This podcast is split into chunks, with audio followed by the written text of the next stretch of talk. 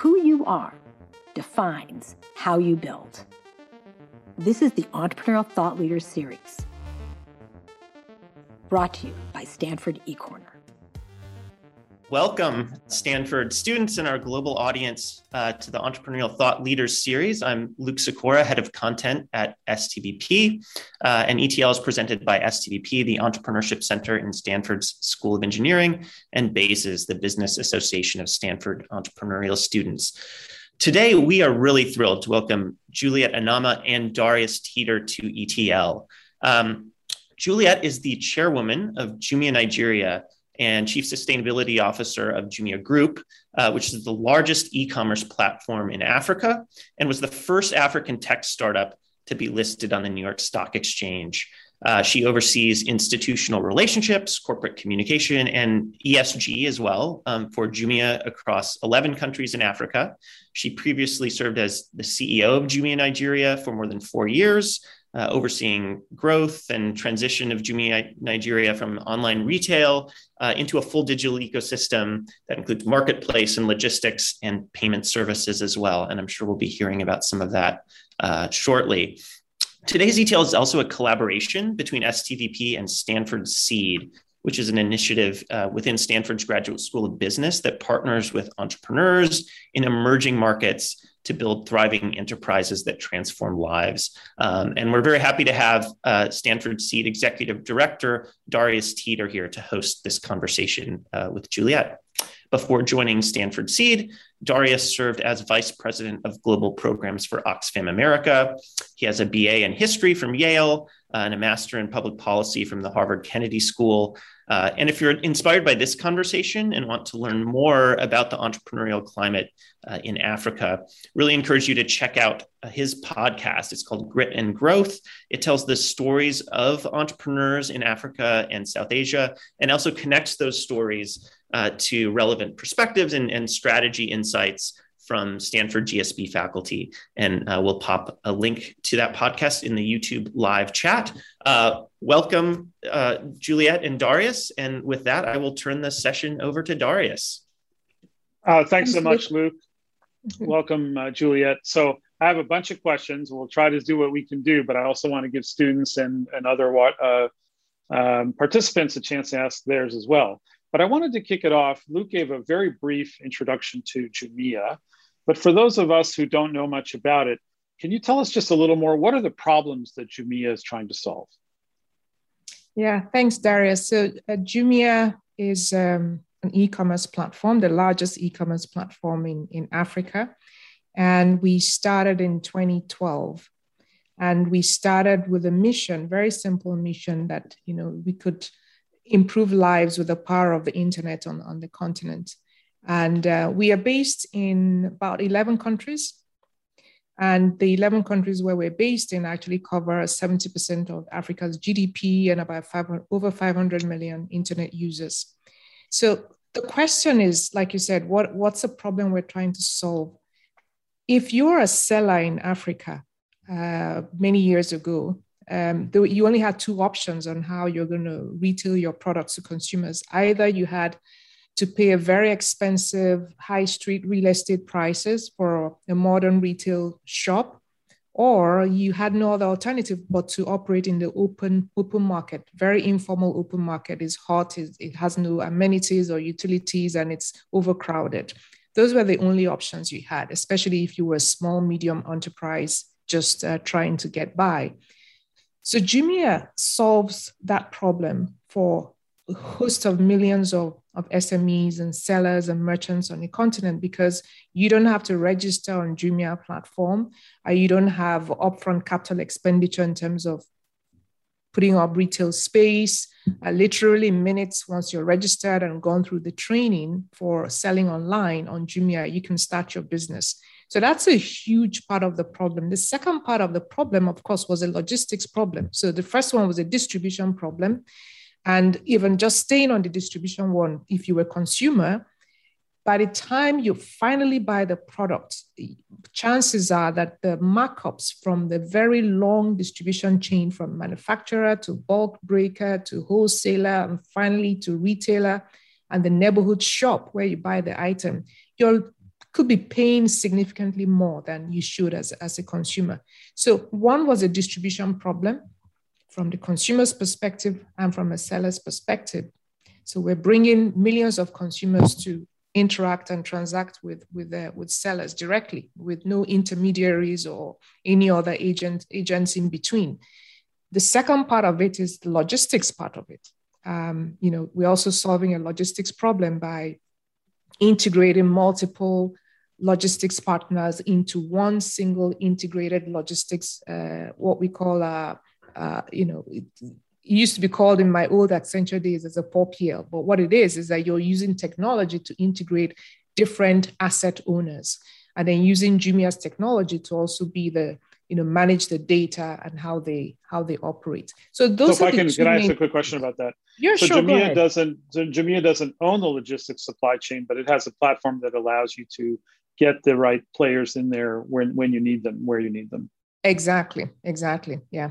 So it's an asset light model, and um, and where a lot of the investment that is required because you have people who have the assets, you have people who have tricycles and vans and so on. But what was lacking was always the technology to integrate that together and to to use the data to make you know quality decisions of you know where do you deliver what timeline is it you know required and so on and so forth yeah and what about payments i mean i'm really curious because I love the I love this transformation. I want to get back to the transformation for the informal sector that's implied in everything you just said. But yeah. what about payments? Exactly. So payments was another uh, uh, part of it because um, I still remember about 2015, just not too long ago, if a consumer made a, a, a purchase uh, on Jumia and we relied on just uh, the you know payment through a card, a debit card or a credit card, and had to clear on the back end with a bank.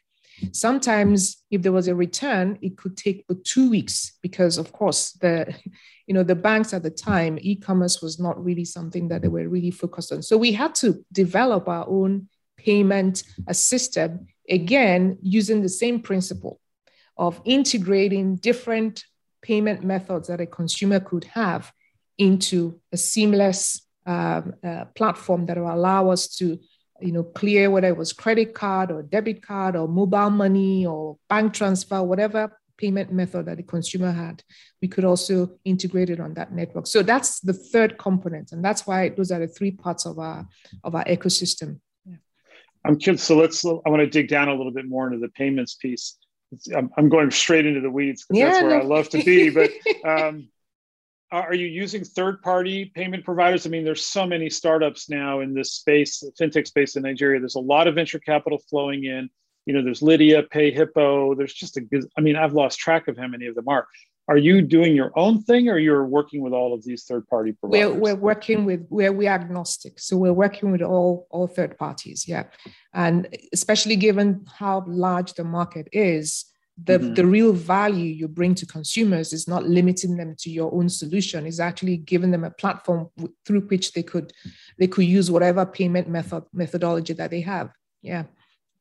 That's it's actually substantially more sophisticated than what it's like here in the united states. I'm always struck by that. Like people are so excited that they can buy their starbucks coffee with their phone and people were doing that in the philippines nine years ago 10 years ago. So yeah. I, I feel like we're catching up uh, because of the dominance of credit card companies. So tell me a little bit about what is the, you know, using data, what is the transformation you're seeing in the informal sector thanks to platforms like, like Jumia's?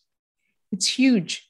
Um, I mean, because look at it, look at the number of sellers on, on in Africa who are small, uh, medium enterprises in the informal market. Uh, and then when they get onto Jumia, look at the, the kinds of information that is available to them. Suddenly they know, for example, what which ones of their items are fastest moving, which are what price points, which particular color. If you're in fashion, if you're a fashion seller on Jumia, you suddenly know whether it's the blue shirt or the red shirt that actually sells better than, than the other SKUs that you have. That's very powerful information. Uh, they get information in terms of even the placement of the products, uh, the, inform- the product uh, uh, information which they put up on site.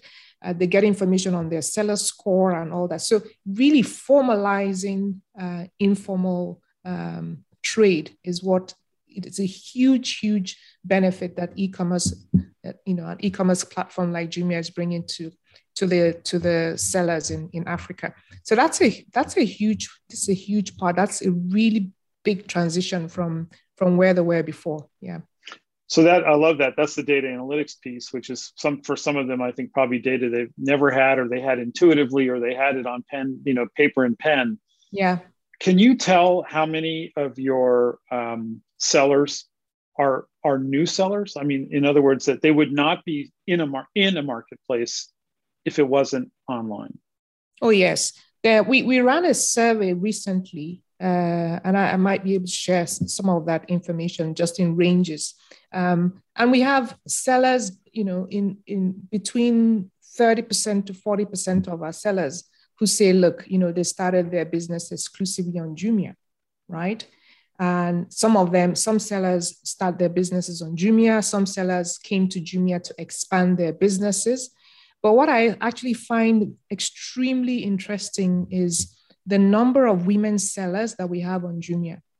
So we have, at least in Nigeria and Kenya, which are key markets, about 51% of our sellers are actually women. And why do women find it attractive? It's a gender agnostic environment. I mean, uh, you, you, could be a fashion seller, you could be an electronic seller, and you know, you don't have a. It's not a physical market where someone can make those kinds of gender related decisions or whether I want mm. to buy an electronic product from a, from a woman or not. So that is giving them, you know, uh, access uh, to different categories that they could perform in. Two, it is also giving women flexibility to be able to manage their homes and at the same time run a business of their own. Then third component that women say they really appreciate uh, selling on Jumia, it's um, it's the training. It's the training. It's training on digital uh, digital marketing, training on how to sell online, training on even how to read your account statements. Just those basic kinds of training. You know, the it, the importance for an SME just cannot be over overemphasized. Yeah. Oh, I, I love that point. You know, we in in Stanford Seed, we're always trying to get more women CEOs into our program and we did commissioned a study to look at what are some of the barriers to entry for women entrepreneurs across the African continent. And you just hit a bunch of them. Access to capital. Like if you want to open a storefront, you're, it's going to be super hard to find that mm-hmm. fifty thousand mm-hmm. or hundred thousand dollar loan. The second is access to networks. Yeah, women traditionally, in not just in Africa but across the world, have trouble accessing networks. And then the third is access to technology. And I include mm-hmm. training under technology, mm-hmm. right? That is mm-hmm. the most basic technology. Yeah. You're not getting the same opportunity. So those are really powerful, uh, powerful elements of the platform. Yeah. That's that's exciting. And there's um, a fourth element to it actually, and that's access to because uh, you talked about some of the fintech providers of, of um, financial services. So uh, through Jumia, because we have Jumia Lending, uh, we are also able to connect a lot of uh, sellers to to um, loan opportunities, uh, you know, to finance their working capital. So there say, are multiple. Say, say a bit more about that. What is Jumia Lending?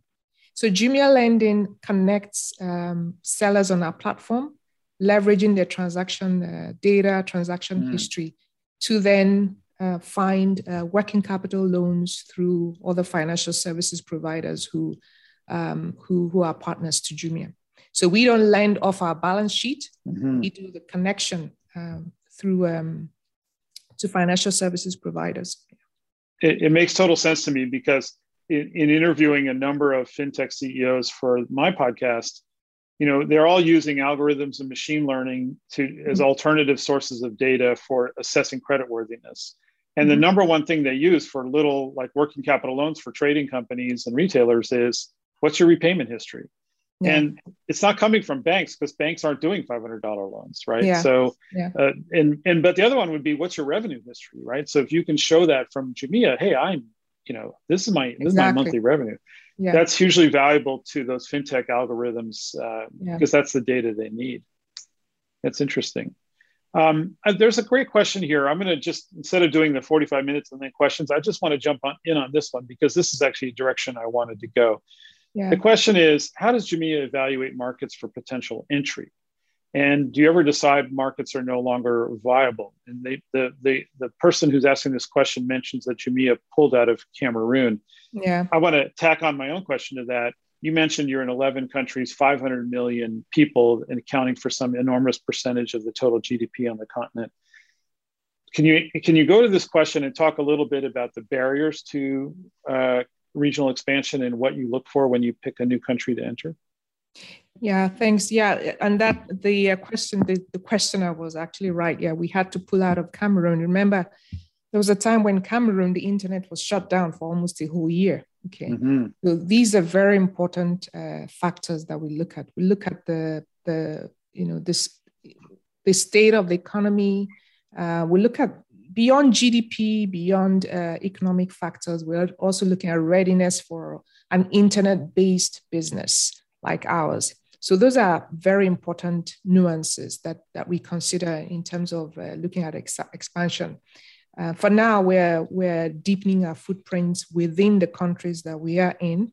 Um, mm-hmm. Maybe in the future, but def- certainly for this year, we're, we're really concentrating on, on the, those 11 countries where we're currently in.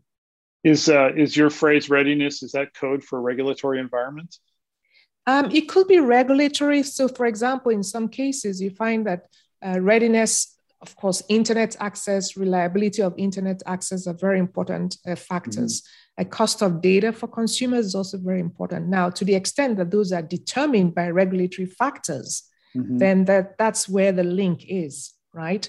Um, so, th- those are just examples there. Is there an issue around business licenses for i mean i can't tell you i worked in the development sector how many projects i saw that you know were the title was formalizing the informal sector and i'm, I'm always thinking that's a terrible idea. If it means you know you know chasing people around for unpredictable taxes you know but what is is that an issue too by business no. registration and licensing? No. To a large extent no except for areas that are quite regulatory in any market, which is really when it comes to financial services. Yeah. yeah. But otherwise, um, it hasn't been from just the business registration perspective. We find that a lot of governments in Africa are actually quite supportive. Yeah. Mm-hmm. And, and, and bear in mind, post COVID also they realized the importance of um, of dig- digital platforms, and the, a lot of governments are, uh, you know, quite supportive and um, doing as much as they can to make sure that companies like us are, are operating well. Let's talk about COVID for a second. How important uh, was COVID and the lockdowns a determining factor in the growth of e-commerce? Is it just a, a blip in an otherwise rapidly growing bow wave, or or was it determinative in your growth? I think it was a blip in in in Africa. Um, I mean, look at it in the U.S. here. The the the US government more or less bankrolled retail during COVID, right? So put money in people's accounts and you're sitting at home. What are you going to do? You're going to, you have to spend the money online, right? So uh, the Fed bankrolled retail during the pandemic. Um, you don't have that equivalent in, um, in, in other areas like Africa.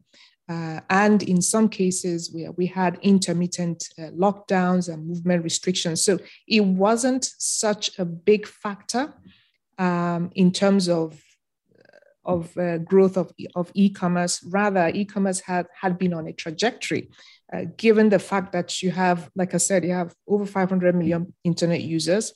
Africa is also a mobile first environment right? So it's almost like Africans have been hungry to do more with their mobile phones. Uh, and e-commerce just happened to be one of those areas. If there's any area where I think there was a lot more awareness uh, during COVID about the potential of e-commerce, it's in the public uh, policy and public agency uh, environment where they suddenly realized that uh, this is something that uh, can actually be leveraged in, in a situation like a, a pandemic and, um, and has great potential for jobs and great potentials for economic development as well. Well, I want to use that as a segue to, to, learn a little bit more about you. So you were um, CEO of Jumia Nigeria for four years uh, coming from a decade as the director at, for Accenture in Nigeria, um, that's a big shift. What mm-hmm. what what inspired you to make that move? What what was the what did you see on the horizon? Several things. Um, I mean, I'd been, like you said, I'd been in in um, in consumer goods, had been uh, in Accenture. I was partner for consumer goods, responsible for all our clients in, in West Africa region. When I joined Jumia, uh, I was the CEO for four, four years and, and, and, and some months. So as far as the market environment was concerned, I had enough experience in that area, understood everything about you know distribution, route to market, supply chain, consumers, and, and so on and so forth. But here was the non-market environment, and with with great potential to impact the trajectory of any industry. I mean, one policy. Look at what happened with uh, uh, data protection and how it impacted a lot of uh, big tech companies and, and so on. So I realized how important it was that um, we, we developed a, a structured approach in which we could engage with policymakers so that they understood uh, the value and the potential of, of e-commerce and the digital economy and could work with us in shaping the policy environment for it, you know, to nurture it to grow. So that's why I decided this was a very important area for me to look at. And the more I looked at it, then of course I also saw other opportunities in sustainability and mm-hmm. and um, yeah.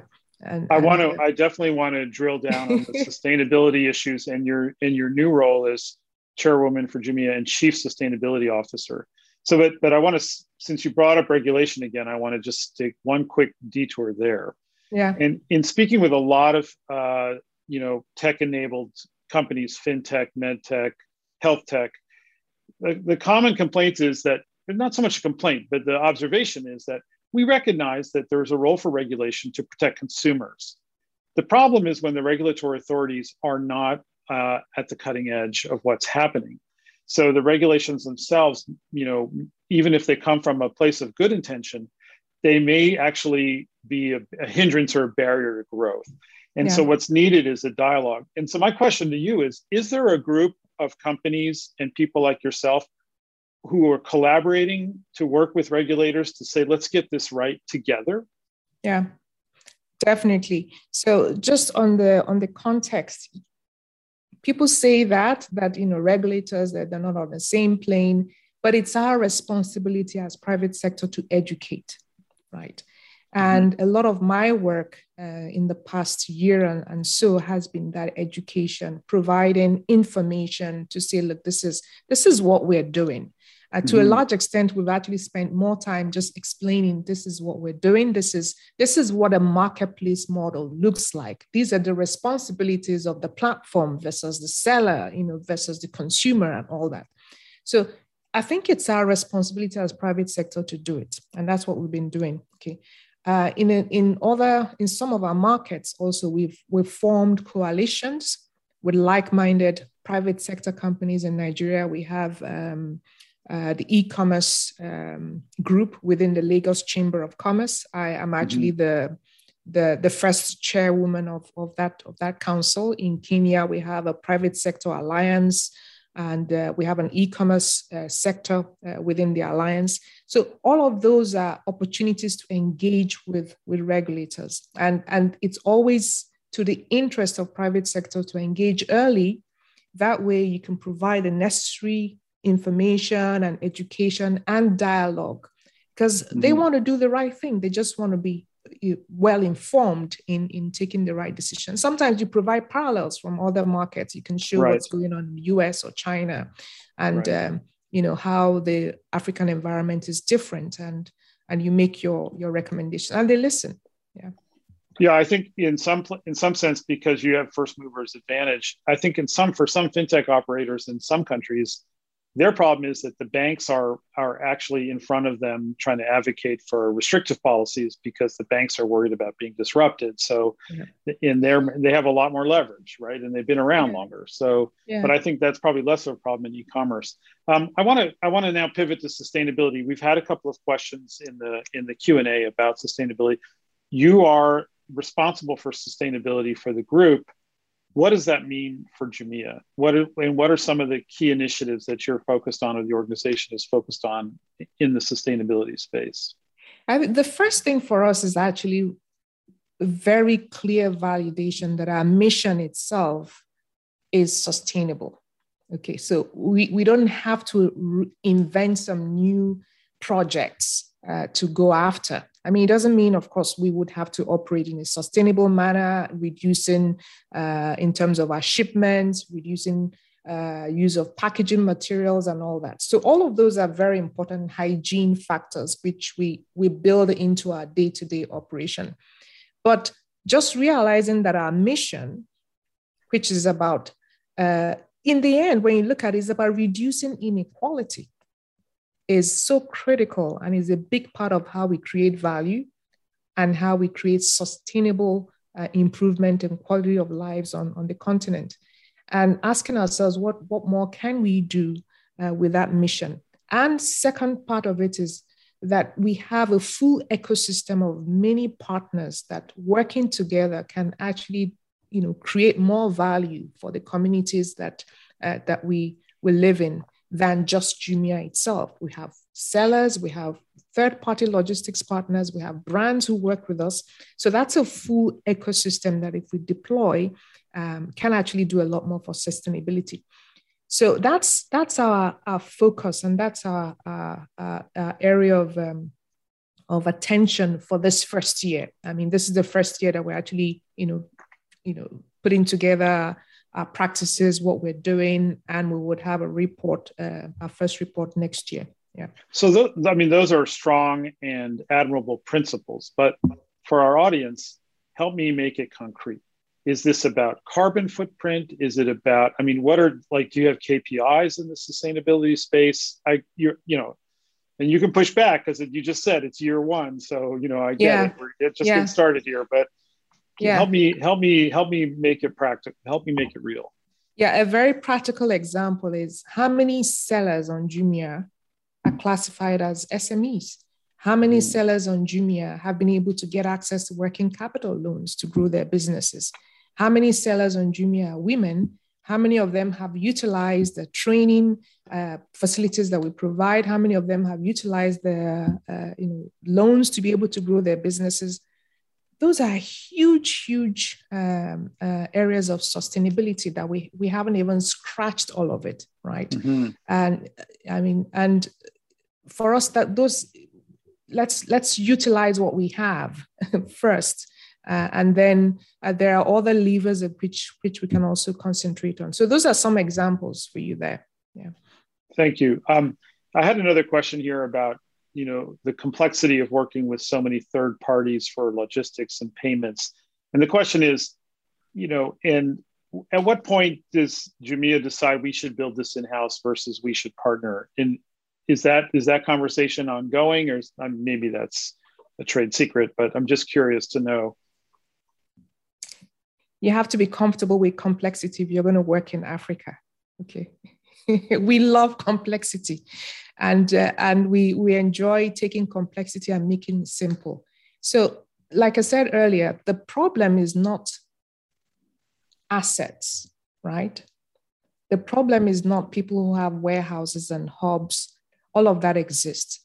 You have people who have warehouses, we have people who have hubs, we have people who have uh, 10 trucks, or some people who have five tricycles. We have all of those assets that exist. So replicating on the asset side is not like that makes no sense. Exactly, yeah. yeah, it's not it's not creating value. The real asset that then drives e-commerce is is the engine, which is really the technology. Okay, so how do you know um, which day of the week uh, you can make certain deliveries? What is the speed of delivery? and how do you how, how should you do your routing so that you're more f- fuel efficient you also reduce distance traveled all of those are relevant information you cannot get through just owning the assets. You get that through owning the technology that puts it all together. And the value is the fact that all those players are utilizing your technology. Okay. So you have the delivery agents who have your delivery app on their mobile phone. You've, you've got the third party logistics uh, players who are using your hub management system on their on the, in their businesses. So that's how you create the, the real value. And that's why we're concentrating there. Yeah. Yeah. So your data is becoming increasingly valuable and important as well. which for me is a great segue to another question about Jumia's next steps for scaling and growth. Um, is it about more regional expansion or broader a scope of goods and services for the markets where you already are? Yeah, it's it's more the second because mm-hmm. all said and done, uh, we are the largest e-commerce uh, platform on the continent, but we're also in a continent where e-commerce and I would say all of modern trade is probably still within the ranks of two to five percent of total retail. Okay, so huge, huge, huge upside. Huge upside, yes, uh-huh. huge, huge upside. So before you start tinkering with uh, other uh, kinds of categories and you know new verticals and so on, just even that alone is is a significant area to to to focus on. Yeah and that's and that's what our focus is and and i think the other thing we are focusing on as well is is really the shift um, that consumers have made from using e-commerce coming to jumia to buy the electronics they wanted to buy products of high value because they could get it at a good price on jumia and they could get mm-hmm. uh, you know the uh, quality assurance and and um, and all of that to the everyday products so people want to buy food, people want to buy, you know, uh, essential items, uh, home cleaning agents, beauty, beauty and perfumes, Cons- consumables, consumables. Basically, that's a huge shift, and that that's where we are also deepening our presence in. Yeah. So I want to uh, I want to go to your the competitive landscape in a second, but I want to pause and talk about consumables because I mean one of the things that makes consumables possible here in the United States is that you can get it tomorrow, right? you can get your vegetables they're still fresh they're maybe mm-hmm. even cold packed right? You you need a toilet roll you need cleaning products whatever it is. Is that a big deal? Is that important to your consumers that they get something really fast or it, it is or or not? Not yet yeah there's always a trade-off um, i think sometimes it's it's your what's the right word it's the consumers living environment that flows into their expectations. Okay. So because in the States, right next to corner, there's either a Kroger or there's a, a Target or there's a Wegmans or, you know, uh, uh, any other brand, uh, you know, Harry, Harry, sorry, is Harry Teeters? I'm trying to remember the name that you can pop into and buy. So that flows into consumer expectations of you know, when do I want it? I want it like in 10 minutes. Of course, you can use Insta- Instacart as well, and you, you get the product very quickly. Um, in our environment, is slightly different. Uh, consumers are making trade offs, and for them, it probably the pricing is more important. Mm-hmm. Um, because consumers want the best pricing, they're fairly happy with convenience. Um, but we also seen some of those expectations of I want it quick and fast uh, flowing into into consumers' um, expectations of, of how they want it delivered. But to a large extent, for consumers, it's the convenience of buying it online and the price right. point. That's very important. And we also invest in in what we call we have a program we call phoenix program and a phoenix program basically tracks about almost 50000 items that are essentials that consumers want to buy so basics and essentials or bestsellers on jumia so that at any point in time, we want a consumer to buy those items on Jumia and save money relative to if they bought it elsewhere. So price is still a big a big part of the of the equation for our consumers. Mm-hmm. So you think this consumables segment may be growing faster than than hard goods?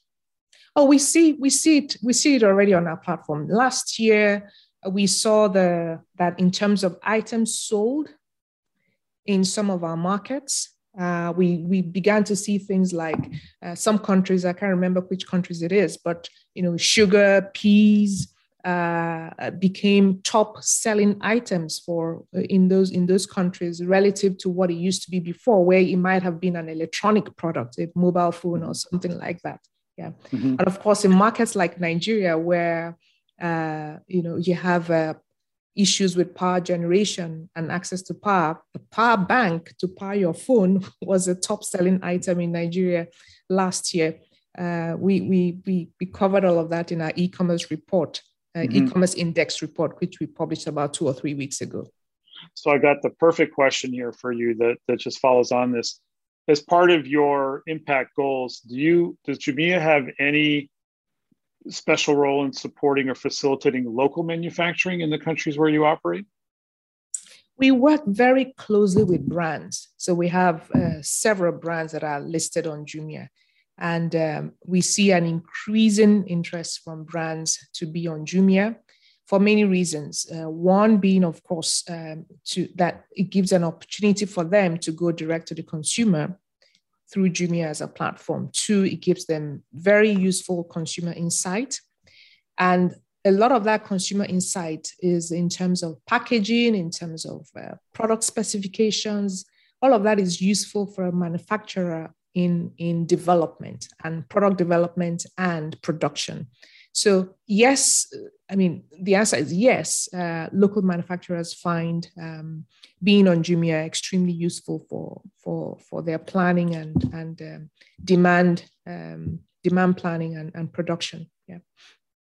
Let's, uh, let's pivot a little bit to the competitive landscape. Who are your competitors? Is it Konga.com or Takealot, you know, other e-commerce companies that are in the continent, or is Amazon a threat from afar? I think when, when you look at it at the end of the day, uh, competition is is more the the informal market, right? Because all of that put together, you've just talked about whether it is Konga or Takealot or any other platform or modern uh, brick and mortar retail and so on and so forth. All of that, like I said earlier, is just two to five percent max. Yeah. So the real uh, competition is the info is the informal market and and uh, we are every day working to bring more and more sellers through the uh, to the platform and bring more brands to the platform uh, excite more consumers where we're currently having our black friday uh, campaign on and it usually is a very exciting period for consumers i had no idea that existed on your platform Oh, we were the first to launch it in uh, Africa in 2014. Around here, that's like that's when I try to go for a hike in the woods because it's too mad everywhere else. Um, let, let me ask a bit more about you know where where does Jumia look for its you know its its vision? Do you look more to the east, uh, you know, Chinese e- commerce um, like Taobao or JD or Douyin, or do you look more to Western models um, as you think through your growth strategy? Um, I would say, honestly, we look more at our consumers uh, than anything else. I mean, it doesn't mean that we don't have parallels with uh, other markets. Sure, when you look at it from the basic e commerce model, I would say we're much closer to the Asian uh, Alibaba model because we're more mm-hmm. of a mm-hmm. marketplace. Okay. And, but then there are structural differences between Africa and, and China. Uh, some of the infrastructural developments, uh, even things like uh, you know having a national postal system and driving down the cost of postal services. Some of those things which uh, Taobao, for example, leapfrogged in in in developing uh, in China. We don't have those in Africa. So mm. we look more at our consumers, I would say, in terms of what are the expectations, what are their needs, uh, what's evolving for them in the market, what's critical. Uh, than anything else. But yes, like I said, in terms of parallels of the basic e commerce model itself, yes, pretty similar to um, um, to the Alibaba uh, mm-hmm kind of model. Yeah. So, I mean, the other thing, I mean, Alibaba is doing this a bit now, but I'm also thinking about this rise of social commerce. So, yeah. TikTok, Instagram, and Facebook have become major marketplaces, and they connect brands, you know, directly to the consumers. They have so-called influencers as brand ambassadors. Yeah. Um, is this a threat to Jumia's business model? Is this a direction that you want to go? How do you view social commerce? We view social commerce as complementary uh, to, to some respects in the sense that, I mean, there's a lot of uh, social commerce on WhatsApp and uh, Instagram, like you mentioned, but it's also exposed um, some of the challenges of social commerce uh, in terms of protection of consumers. Sometimes you, you, order something and it doesn't get delivered, and you don't have a system whereby um, you can trust in um, in the returns process, you can test them in quality assurance and, and so on. every time we pull our consumers, they tell us that one of the things they really, really love on Jumia is they don't want to deal with a seller. They don't care who the seller is. Okay. I mean, then that's, I'm speaking figuratively. The person they have a relationship with is Jumia. So if something goes wrong, they want to know that it's Jumia they're dealing with. Um, we we always talk about the fact that when you're ordering online, that many things we provide, uh, the items probably been QC'd. It's been you can see the seller score, so you can make decisions between multiple options, which seller to go with, uh, payments and all of that. So there's a whole lot that's riding on just completing a purchase online that consumers like the option of having someone, uh, you know, the intermediary, the platform that is taking some of those responsibilities for them. Yeah. Well, so let's that, talk about. Sorry, that ahead. case is still there. I mean, that case mm-hmm. is is still a valid uh, value proposition for consumers. So let's talk about trust. I'm, you know, I'm a frequent user of Amazon and eBay, and I've been ripped off many times. Mm-hmm. And I, you know, there are recourse there is recourse, but, yeah. yeah. but they're you know slow and unsatisfactory. How do, how is this going on your platform?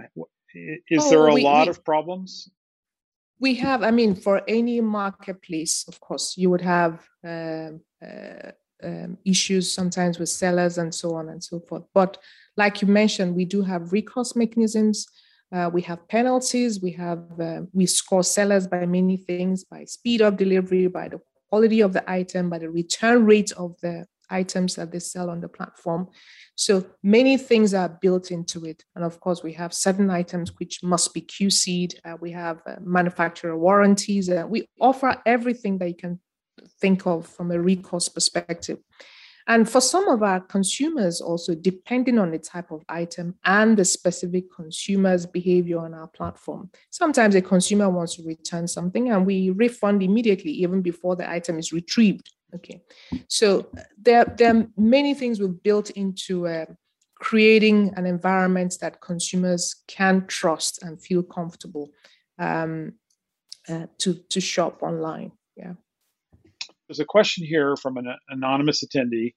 Can you explain why, as an Africa focused Nigerian led company, uh, Jumia decided to set up its headquarters in Berlin and IPO on the New York Stock Exchange? Why did you choose those locations instead of, for example, Nigeria?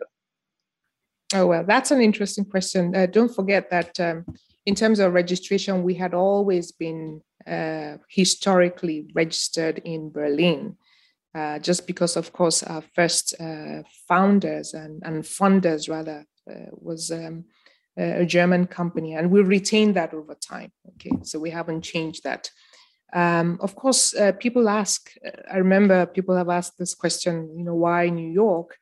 Um, because when you're going through an IPO process, when you're um, trying to establish funding for long-term growth of the company. You're also looking for an environment that will not only provide you with capital, but an environment where the investing uh, public, uh, to a large extent, understand the business model, are familiar with that business model, because other companies of the same business model have gone through that that environment to uh, to seek uh, uh, capital right so that's very important um, it would have been very new uh, in an African environment. And maybe sometime in the future, we could consider um, also listing in an African environment. But at that time, it was very important that um, when you considered London, you considered New York and other um, capital environments, that New York investing uh, market had a very deep um, experience with e-commerce. Yeah. Right. So, right. Yeah, exactly.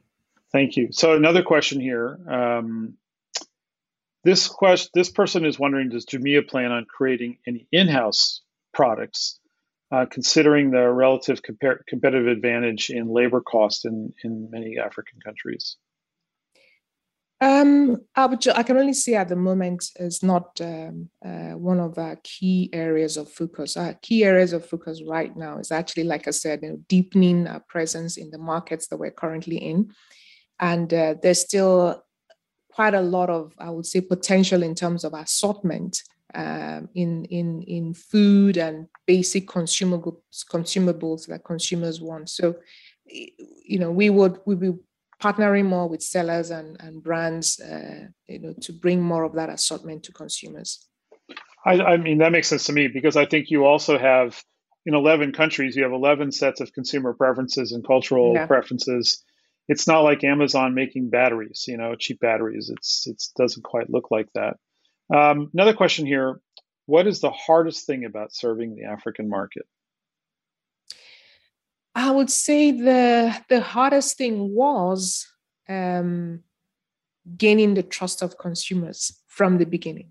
Okay, I still remember that. So um, that was the hardest thing, um, and we, as you recall, we we we offered. Uh, and we still offer to some extent cash on delivery as one of the ways to gain consumer uh, trust. Yes, we invest, invested a lot in offline engagement. We have a JForce agent network uh, also to educate consumers and win their trust on, on the fact that look if you order it online it's going to be safe um, your your money isn't going anywhere um, and you know jumia has the systems and and policies in place to handle any problem that you have so that's that was number one the second one uh, was um, also convincing sellers of a marketplace model I mean, they're being used for decades to retail. Retail. So you come to me, you pay for it, I give it to you, and that's it. We're done, right?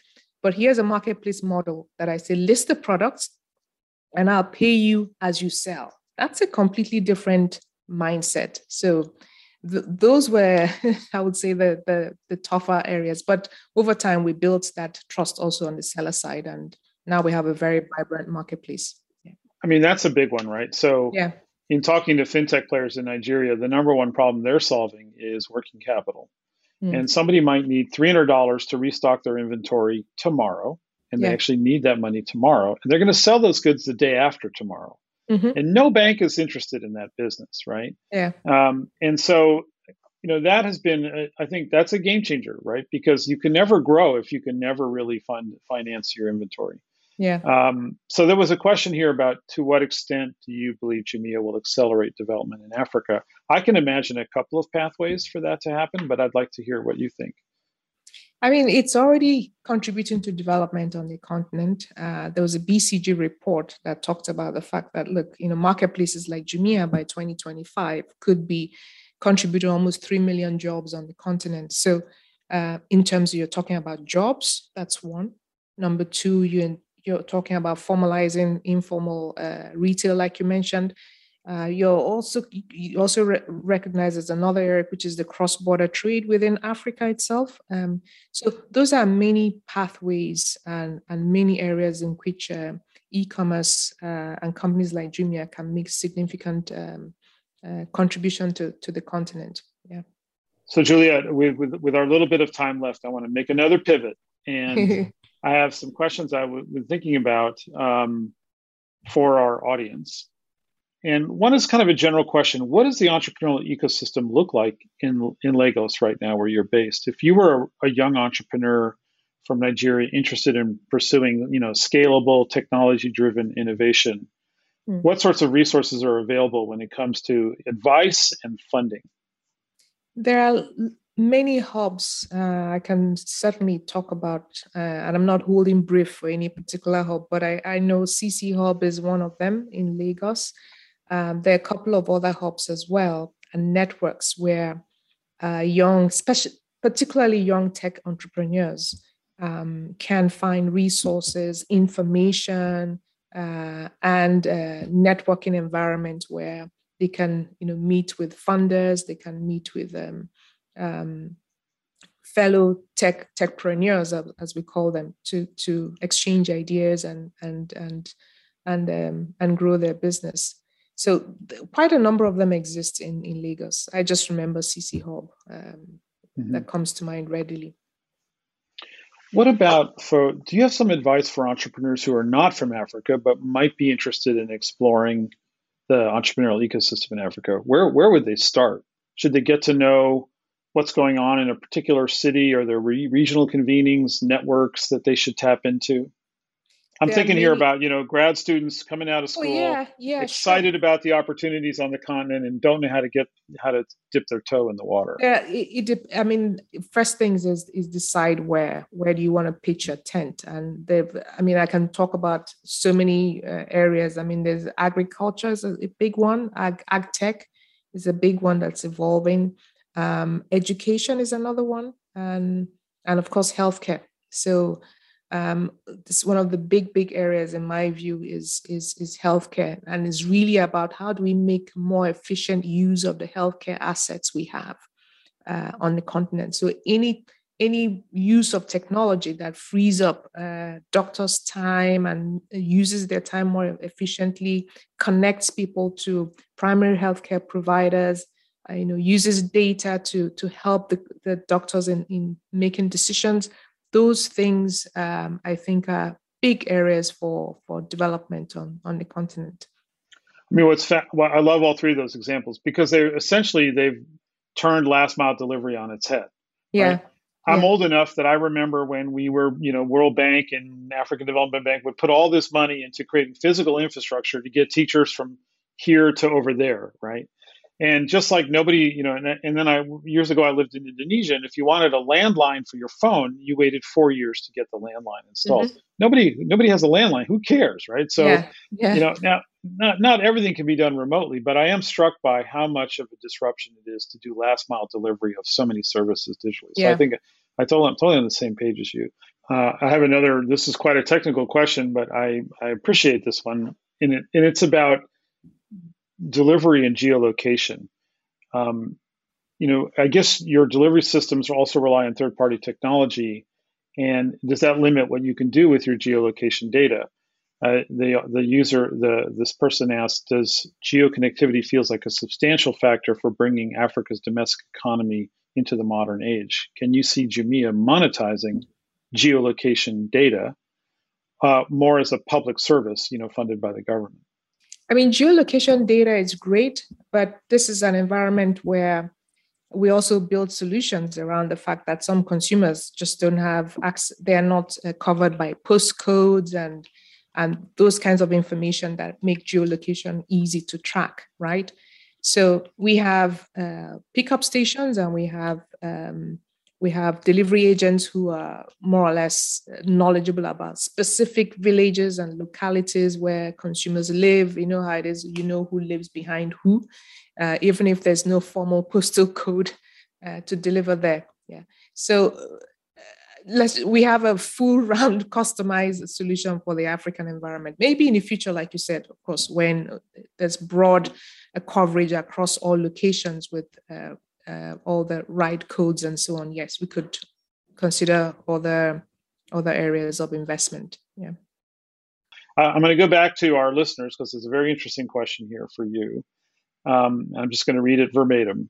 When do you see an inflection point for your business in terms of consumer adoption? Jumia has spent billions of dollars, but there are only 7 million MAUs on the platform. I don't actually know what an MAU is, so maybe you can tell me what that is.